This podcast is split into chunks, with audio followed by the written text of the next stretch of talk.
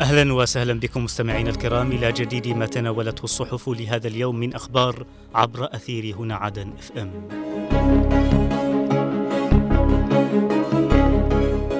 البداية من موقع المجلس الانتقالي ومنه نقرأ الرئيس الزبيدي يترأس اجتماعا للقادة العسكريين والأمنيين بمحافظة ابين. الرئيس الزبيدي لن نسمح بأي تجاوزات تمس القضاء واستقلالياته. الحاج يبحث مع نائب منسق مكتب الأمم المتحدة الوضع الإنساني في الجنوب.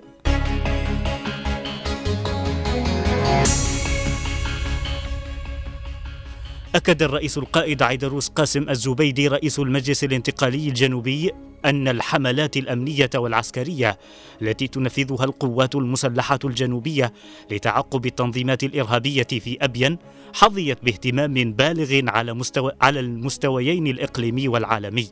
جاء ذلك خلال اجتماع عقده أمس مع القادة الأمنيين والعسكريين بمحافظة أبين وذلك لمناقشة عدد من المستجدات العسكرية والأمنية التي تشهدها المحافظة.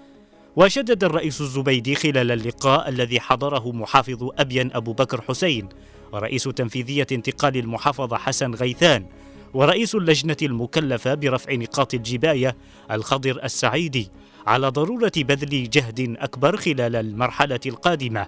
ورفع مستوى التنسيق العملياتي وعدم التهاون مع أي تجاوزات حفاظا على المكتسبات التي تحققت بفضل التضحيات الجسيمة التي قدمها الشهداء الأبرار وفي مقدمتهم البطل عبد اللطيف السيد. جدد الرئيس القائد عيدروس قاسم الزبيدي رئيس المجلس الانتقالي الجنوبي نائب رئيس مجلس القيادة الرئاسي. خلال لقائه أمس رئيس مجلس القضاء الأعلى محسن الحوشبي دعمه ومساندته للجهود التي تبذلها السلطات القضائية من خلال إنفاذ القانون لتعزيز سلطة الدولة مؤكدا أن السلطات الأمنية ستضرب بيد من حديد كل من تسول له نفسه المساس بالقضاء واستقلاليته ومنتسبيه ومؤسساته. وشدد الرئيس الزبيدي خلال اللقاء على أهمية تكاتف جهود السلطات القضائية والأمنية والعمل بروح الفريق الواحد لضمان قيام المحاكم والنيابات بمهامها المناطة بها بما يساهم في تعزيز هيبة الدولة وترسيخ الأمن والاستقرار. من جهته عبر الحوشبي عن شكره لكل الجهود التي يبذلها الرئيس الزبيدي من خلال تذليله لكافة الصعوبات التي تعترض السلطات القضائية.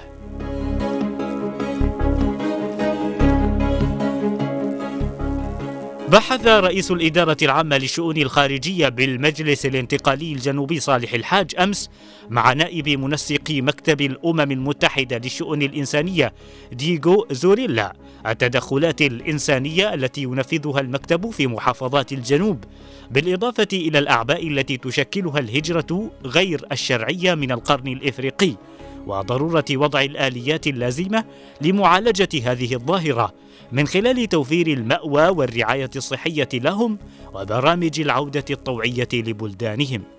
وأكد الحاج خلال اللقاء الذي حضره رئيس قسم المنظمات الدولية في الشؤون الخارجية نجيب قائد التزام المجلس الانتقالي بتقديم كافة التسهيلات اللازمة لموظفي الأمم المتحدة والمنظمات الدولية العاملة في الجنوب وتوفير المناخات الملائمة التي تمكنهم من أداء المهام الموكلة إليهم على أكمل وجه.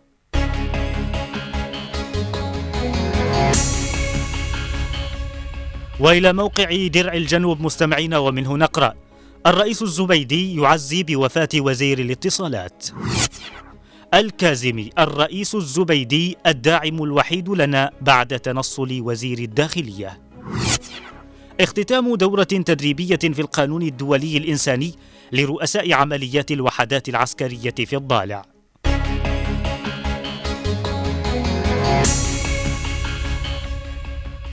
بعث الرئيس القائد عيدروس قاسم الزبيدي رئيس المجلس الانتقالي الجنوبي نائب رئيس مجلس القيادة الرئاسي. برقية تعزية ومواساة بوفاة وزير الاتصالات وتقنية المعلومات الدكتور نجيب العوج الذي انتقل إلى جوار ربه أمس إثر أزمة قلبية مفاجئة. وعبر الرئيس الزبيدي في برقيته عن بالغ الأسى وعظيم المواساة لأولاد الفقيد وآل العوج كافة ومشاطرتهم بل ومشاطرته لهم أحزانهم في مصابهم الأليم. مبتهلا في ختام برقيته إلى الله العلي القدير أن يتغمد الفقيد بواسع رحمته ورضوانه ويسكنه فسيح جناته ويلهم أهله وذويه الصبر والسلوان.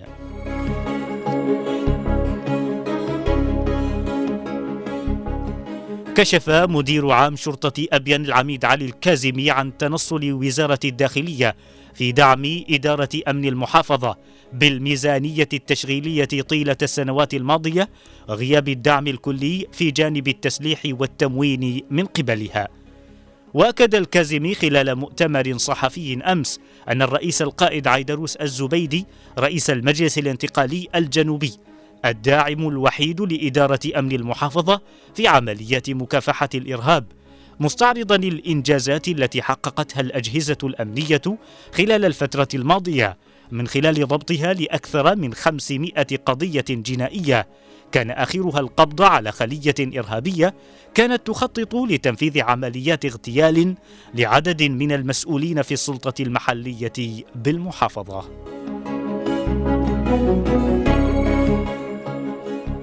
بتنفيذ من الهيئة الدولية للصليب الأحمر اختتمت أمس في محافظة الضالع فعالية الدورة التدريبية الخاصة بالقانون الدولي الإنساني بحضور رئيس انتقال المحافظة رئيس العمليات العسكرية لمحور الضالع القتالي عبد الله مهدي.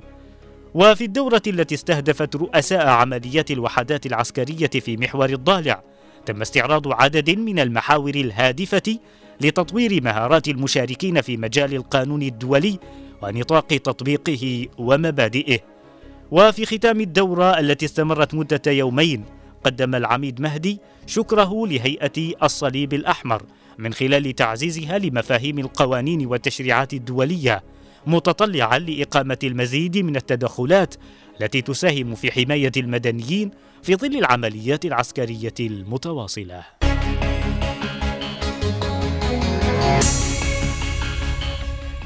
وإلى عدن 24 مستمعين ومنه نقرأ العولقي عقلية الحرب والهيمنة هي المحرك للميليشيات الحوثية والتصدي لها لا يكون إلا بالفكر والبندقية.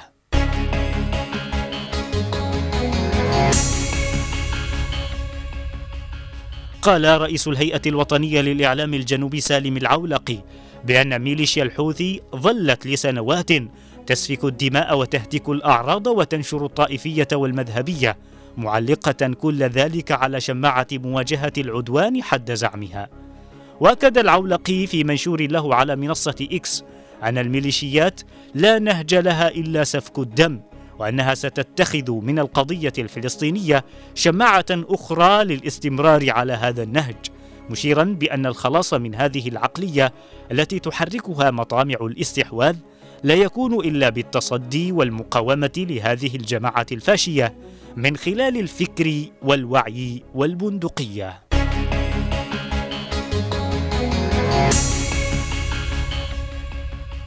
وإلى صحيفة عدن سيتي مستمعين ومنها نقرأ انتقال العاصمة عدن ينظم اللقاء التشاوري الثاني لرؤساء الهيئات التنفيذية واللجان المحلية بالمديريات.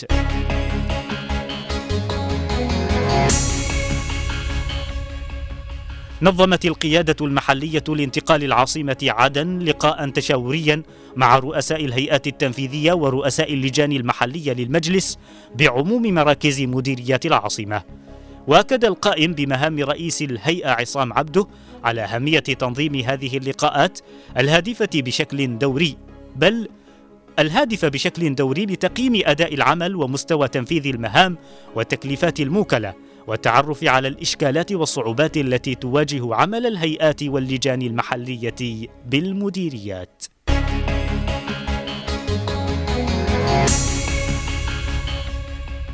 وإلى صحيفه وإلى صحيفة 4 مايو مستمعين ومنها نقرأ منسقية الانتقال في كلية الحقوق بجامعة عدن تنظم ندوة عن مكافحة الفساد والآثار المترتبة عليه. انتقال عتق يختتم دورة تدريبية في أساسيات أنظمة الكمبيوتر.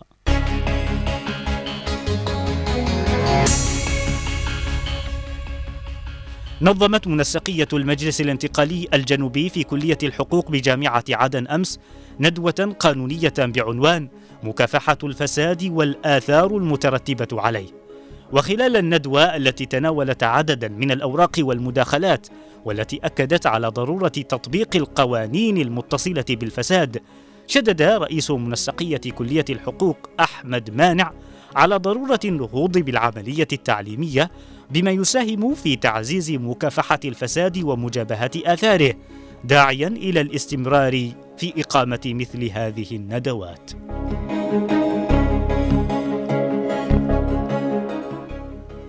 اختتمت القيادة المحلية للمجلس الانتقالي الجنوبي في مديرية عتق بمحافظة شبوة أمس دورة تدريبية في أساسيات أنظمة الكمبيوتر وتطبيقات الأوفيس وهدفت الدورة التي استمرت لمدة أسبوعين بمشاركة 17 طالبا من أبناء المديرية إلى تنمية مهارات الطلاب وبناء قدراتهم من خلال التعريف في كيفية استخدام الحاسوب ومكوناته وأهميته.